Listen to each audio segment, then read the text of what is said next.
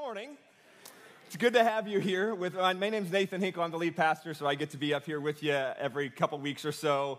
Um, I'm so sorry. It's just like we rehearse these things for a reason, and sometimes it just doesn't work out. You know what I'm saying? It's okay. So we are in a series called Seeking. And what we're talking about over the last few weeks and for a couple more weeks is, is practices. These practices, and there are some that tune us in to God's voice in our life. That practices that you and I can do that will, will bend our heart towards what the Holy Spirit of God wants to do in our lives. Now, we call these spiritual disciplines, okay? That's the word that we use or a phrase, spiritual disciplines. And spiritual disciplines, these practices that tune us into God's heart, they really aren't about trying, and I think this is a really important point. They aren't about trying, but they're more about training. So let me let me kind of differentiate the two here.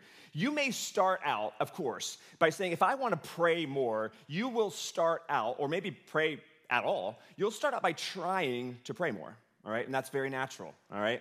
You if you want to serve people, be a servant, as we talked about last week. You will start out by trying to find opportunities to serve more, okay? But in trying to pray or trying to do these things, you will, in seeking God through those practices, all right, you'll eventually, in trying, get frustrated toward wanting to quit. So if I tried to go out here in the lobby or try to go out here on the sidewalk and hop on a skateboard, if I were to try skateboarding right now, all right? It would be ugly, uglier than what you just saw Andy do up here, all right? It would be a disaster, all right? Because I don't know how, and I'd be hopping on that thing, and, and I would, I would, there'd be blood in the parking lot because that's how that would turn out. If I tried to, you know, start strumming on Randy's keyboards here, I don't play the piano, okay? I could try, and it would sound horrible, okay? It would be, it would be a failure, all right? But if I train, if I train in prayer, if I train to be a servant, then I'm able to trust God through the, through the hills and the valleys of that. I can, I'm able to, to, to trust God to sustain me through the times that I don't feel like praying, or through the times that I don't feel like I've got the time to serve others. And in that, in that, in that, in that training, right, then while trying is short term, trying is short term, training is lifelong. And there has to come a time in every Christian's life, in every disciple's journey, where we decide to stop trying to be better Christians and we start training in seeking Jesus. So, today, the spiritual discipline we're going to be talking about is simplicity. Simplicity, all right? And the big idea is that God is enough. God is enough. Now, the idea of simplicity, all right, is usually very far from our minds as a spiritual practice, right? Not only is it one of the furthest things sometimes from our minds as a spiritual practice, but it's really almost a foreign concept in the way that we live our lives. Most of us will actually spend most of our time trying to make our lives easier, but not necessarily simpler. Okay? So and ironically, this is ironic. Ironically, in chasing easy, when you want to go to chase easy, we actually make our lives more complex. And, and you know this is true. So I'm just going to point out a few examples. Um, technology is the culprit for most of it. All right? We chase after things that make our life easier. Um, with technology, we chase after things that make our life, life less stressful. But in return, what do you usually get? More stress. I have an app on my phone, and some of you do too, called Life 360 and it tells me where my kids are all the time. It tells me where they are all the time, how fast they were driving to get to wherever it is they're going, when they left someplace, when they arrived someplace. It's terrible, all right? They hate it, and I hate it, all right? It's like causes anxiety, all right? You know, you send it, you send a, a, a text message, or you send us a snap, right? And you, can, and you say to yourself, well, I can see that she opened my snap. Why isn't she responding? I can see that they read my text message. Why aren't they responding? They're mad at me. They're mad at me. It's so rude. And it just causes this anxiety. There used to be a time, this will blow your mind, when you weren't home and somebody rang your doorbell. Do you remember what you used to do? Nothing. But now you've got cameras. And now you've got an app that tells you someone's ringing your doorbell. And then you've got a camera. You're like, well, who's that? Are they even a passenger? Are they stealing a package? I don't know. Like, have you ever seen this person before? Like, and it just causes, you, we have alerts that pop up on our phone to tell us when Meijer is having a sale, when Kohl's is having a sale, when Aeropostale is having a sale. I don't even know how I got on that list. All right? You get weather alerts, you get news alerts, you get alert alerts. You, I mean, there's just phones are going off nonstop to tell us stupid stuff that we don't really care about. It's stressful. And by trying to make our lives more easier, what have we done? We've made it more complex and far more stressful. Or we try to make our lives easier, we think by getting and keeping more, more money, right? That's a thing. We want to earn more, we want to keep more of what we earn. And the more money we have, the more complex our lives get.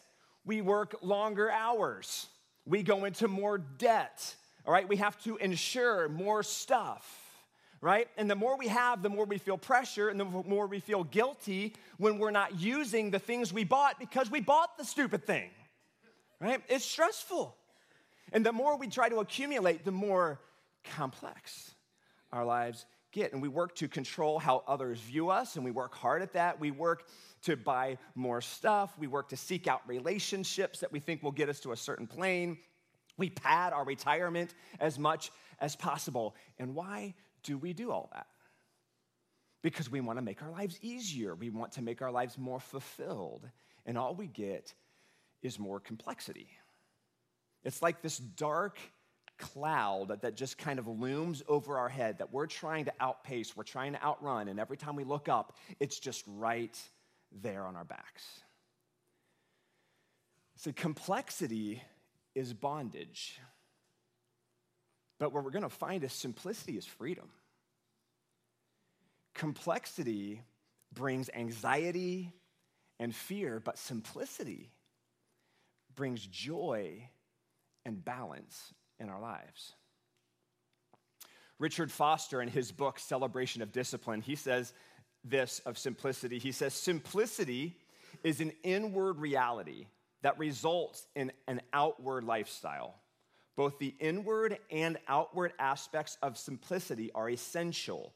Experiencing this inward reality liberates us outwardly. So, who in here doesn't want to be liberated? So, Jesus is going to talk about this. And in fact, as we get through it, you're going to see that Jesus actually talks about this idea and practice of simplicity. He talks about it a lot. And you see it modeled in him. You see him talk about that, you see this inward simplicity in his life. And as you see his words and his actions, you see this outward expression of simplicity to, to the greatest degree you've ever seen it. So I want to look at a passage in Matthew. It's a rather, it's a somewhat popular passage if you're familiar with Jesus' teachings, but if you're not, it, it, it's actually a very practical example that he gives in the time he's teaching. Matthew records it in his narrative of Jesus' life. And I want to start in Matthew chapter 6. So if you have a Bible, I ask you to turn there. If you're uh, watching online with us, and if you've got a Bible nearby, if you get your phone out, you've got a Bible app on there perhaps. If you don't have a Bible, we have them at the hub out here. So at when you get done, go out in the lobby, grab a Bible. We'd love to give that to you, okay? Matthew chapter 6, starting with verse 25. This is Jesus' words. It says, Therefore, I tell you, do not worry about your life, what you will eat or drink, or about your body or what you will wear. Is not life more than food and the body more than clothes? Look at the birds of the air. They do not sow or reap or store away in barns, and yet your heavenly Father feeds them. Are you not much more valuable than they? Can any one of you, by worrying, add a single hour to your life? And why do you worry about clothes? See how the flowers of the field grow? They do not labor or spin, and yet I tell you, not even Solomon in all of his splendor was dressed like one of these. Now, if this is how God clothes the grass of the field, which is here today and, and tomorrow is thrown into the fire, will he not much more clothe you, you of little faith? So do not worry, saying, What shall we eat? Or what shall we drink? Or what shall we wear? For the pagans run after the, all these things, and your heavenly Father knows that you need them. But seek first his kingdom and his righteousness, and all these things will be given to you as well.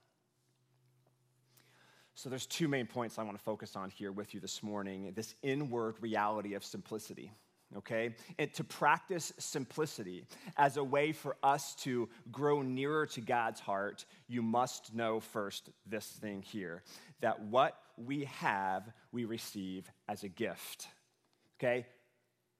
A life changing lens for you and for me. What we have, we receive as a gift, okay? What does that mean? What we have, God has provided to us. Now you say, speaking of simplicity, that seems overly simplistic, right? Yeah, what we have, it's God's, all right? God's provided. We see just sang about it. That's pretty obvious, right? Let's, let's, look, at, let's look at that. We lack simplicity in our lives, and I say we, and I mean all of us. We lack simplicity in our lives because we believe that we have to acquire every good thing in this life. Now, we read Jesus talk about the ancient people. You know, 2,000 years ago, Jesus is speaking to a specific culture, and we see that these people worried about their clothes. Does that surprise you? They worried about their clothes. What are they going to wear?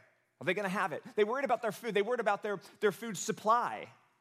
Well, that's an interesting one over the last couple years, isn't it? They found stress and anxiety and, thinking about how they were going to sustain their lifestyle and provide for their families. Does that sound familiar? I would love for you just to pause for a second here and, and do this if you're listening or watching online right now or later this week. I want you just to pause and think about the top three things that cause you the most stress and worry in your life right now. Think about it. I'm not going to ask you to raise your hand. Just think about it. What are the top three?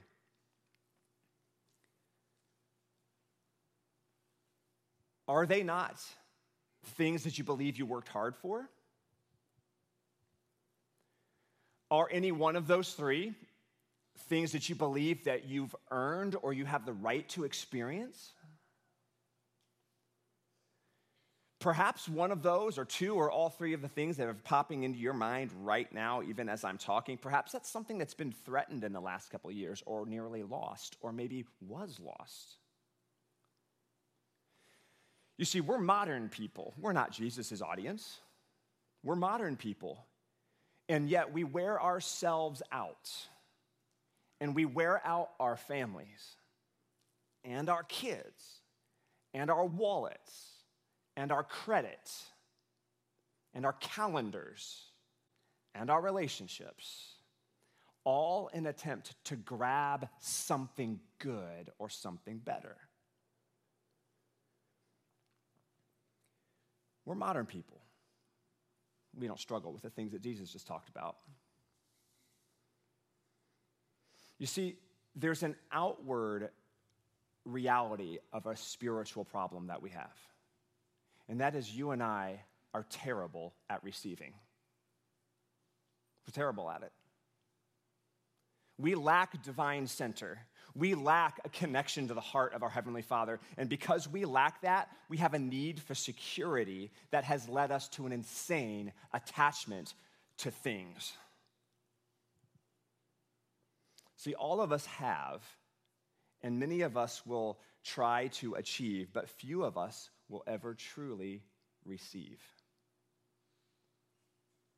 That, that's devastating to my heart. See, our enemy, we have an enemy, and I mean, maybe you don't believe that today, and that's, and that's okay that you don't. I, I, I pray someday you will. That we have an enemy, a spiritual enemy, the devil, who creeps in and steals away our security from God's provision in your life. And he's whispering things to us all the time social media, other people, culture, it doesn't matter, all the time. He's whispering things that says, what you have, whatever it is, it's not enough. It's not going to get you to where you want to be. Oh, they've got more than you. They've got something that you don't have. How does that make you feel? Like you're going to miss out. Fear of missing out, right? It's what's bred through social media. Oh, if you don't go along, if you don't get it, you're going to miss out. Or maybe this one. This feels right when you hear it whispered in your ear. Man, what's yours is yours. You worked hard for it, you earned it.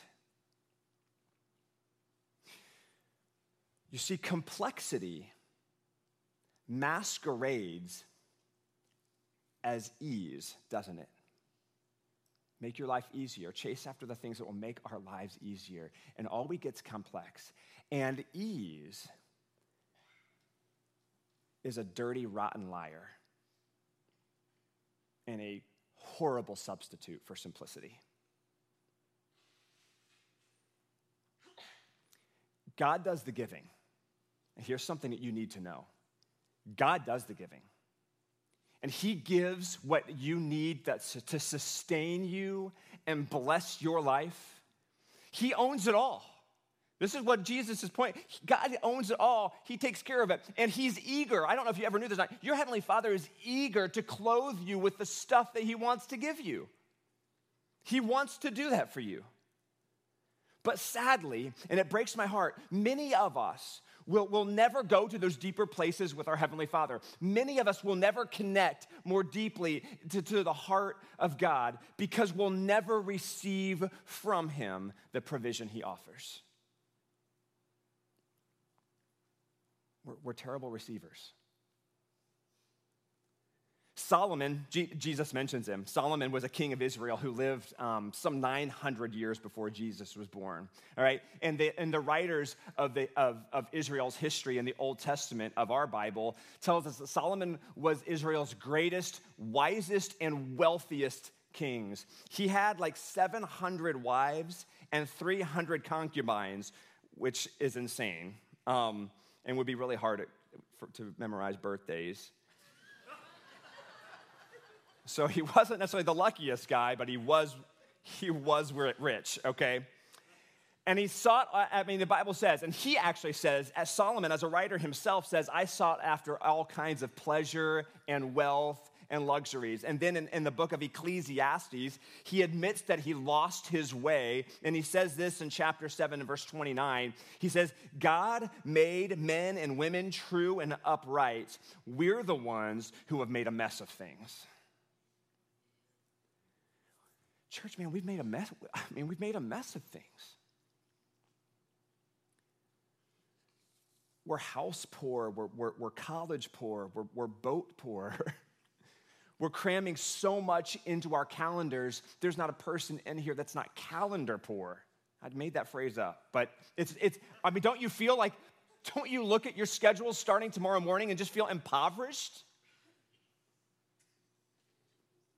I mean, we're hurting. We're hurting. We live in the most anxiety filled, stressed out, over medicated culture in modern times. And some of those are medically legitimate. And so many of them, we've just made a mess of things. It's a rat race that you and I are in for grabbing more leisure and more retirement and more things to do and more plans for the future. And guys, I'm just telling you from my heart to yours, it's too complex. It's not sustainable. It's not sustainable. You cannot sustain it, and it's eroding our hearts from the inside out. There's a Danish theologian named Soren Kierkegaard, and he says, he says this, and, and, it, and it really kind of fascinates me. He says, Riches and abundance come hypocritically clad in sheep's clothing, pretending to be security against anxieties.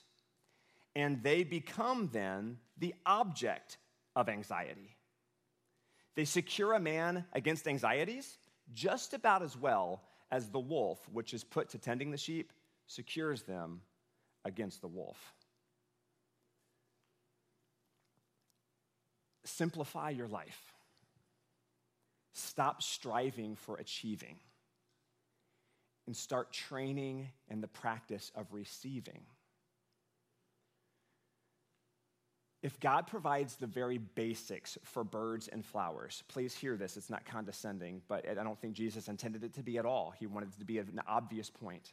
If God cares for the basics of birds and flowers, how much more do you think your heavenly Father will provide for you everything you, his son, or you, his daughter, needs from him?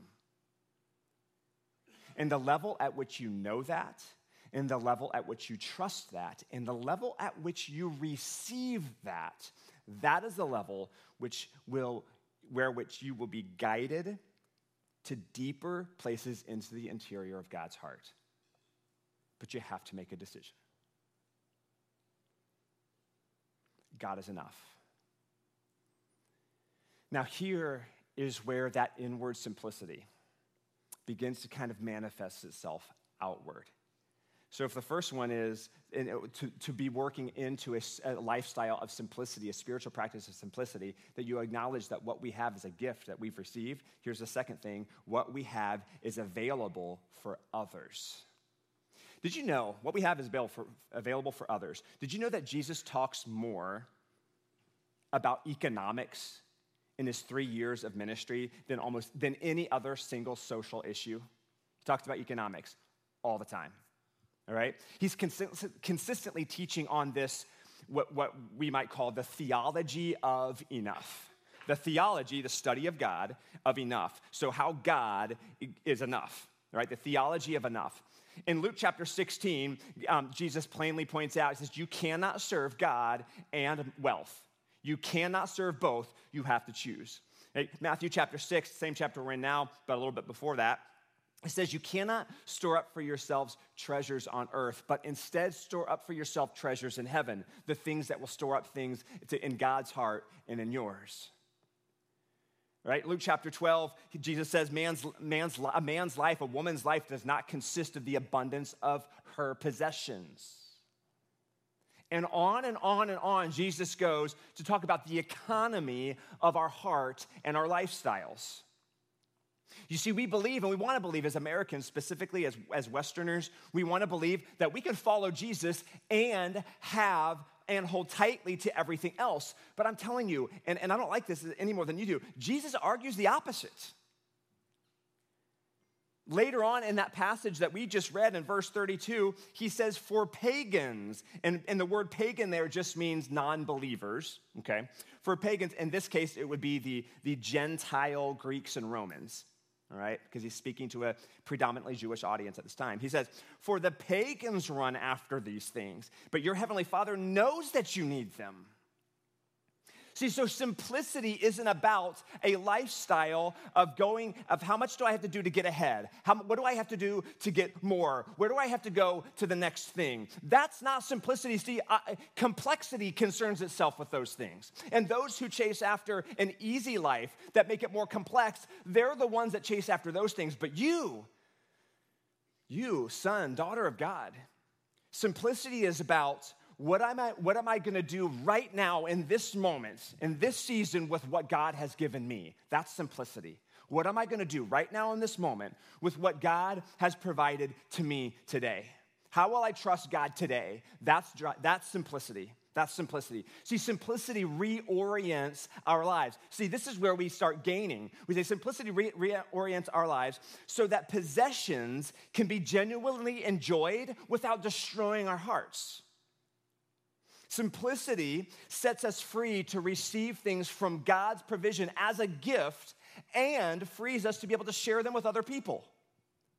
Simplicity creates margin, something that most of us do not have, in our wallets and in our calendars, to respond to others in need.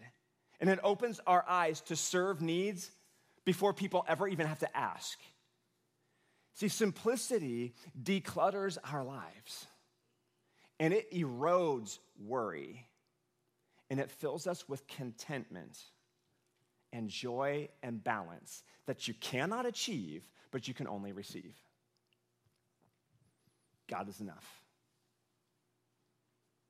Isn't He? So, what does the spiritual discipline of, of simplicity look like in your day to day? You know, there's, there's a list in, in Richard Foster's book, Celebration of Discipline, and I want to point out a few of them here, real simply to you. Here's the first thing that practical outward living of simplicity could look like here. This is the first one. It says, buy things for their usefulness rather than their status. Reject anything that is producing an addiction in you. Develop a habit of giving things away. Leave margin in your week to serve someone without any possibility of reciprocation. There's the caveat. Learn to enjoy things without owning them.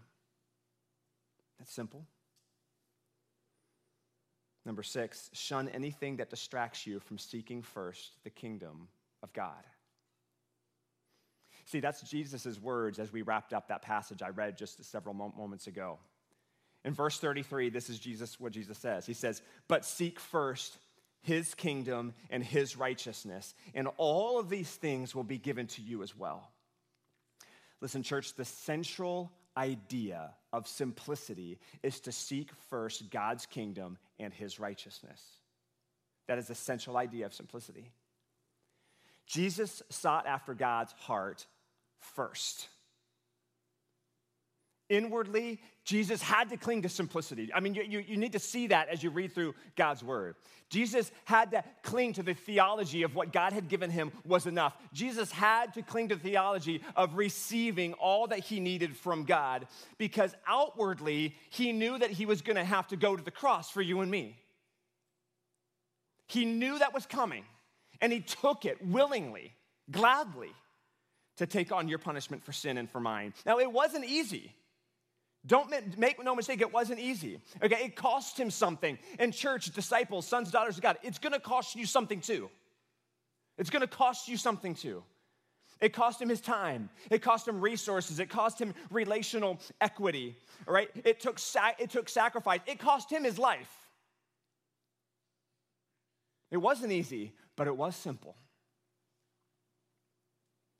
And grace is pretty simple. Oh man, we've made a mess of that too. All right, and I'm telling you now, don't get caught up in the complexity of feel good religion or guilt based religion or rules based religion or family origin based religion because you cannot seek righteousness. That's not what he said. You cannot seek forgiveness.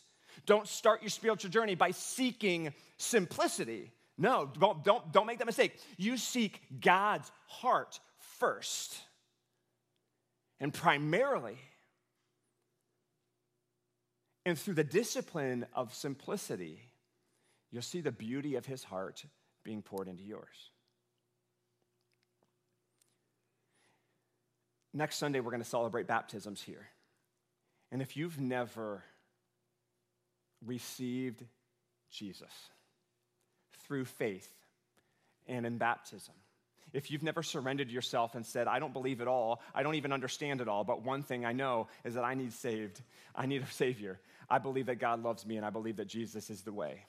And if you've never made that decision as a believing person, taking that step of faith, come to see us down front here after the service. We're going to be celebrating baptisms next week, and we want you to join us.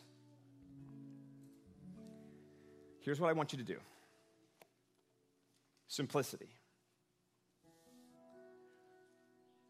Everything you have, receive it as a gift from God. It's not yours. That will change your life. Be available for other people because what's yours from Him is for you to share. Take a step this week, don't, don't delay, to declutter your life and make more room for what's important to God. Pray with me. Father, God, I thank you that grace is so simple. But in my mind, Father, it's so complicated. Because guilt and shame and doubt and disbelief, Father, just, just clutter my, my heart sometimes. First and foremost, Father, I pray that we would know that, we are, that we're your kids and that you love us, and there's nothing that will take that away. Thank you that you made grace so simple. Help us, Father, to declutter our lives and seek simplicity that only comes from you, that only comes from your heart, that only comes from your word, that only comes from your spirits. May we receive that. In the name of Jesus, amen.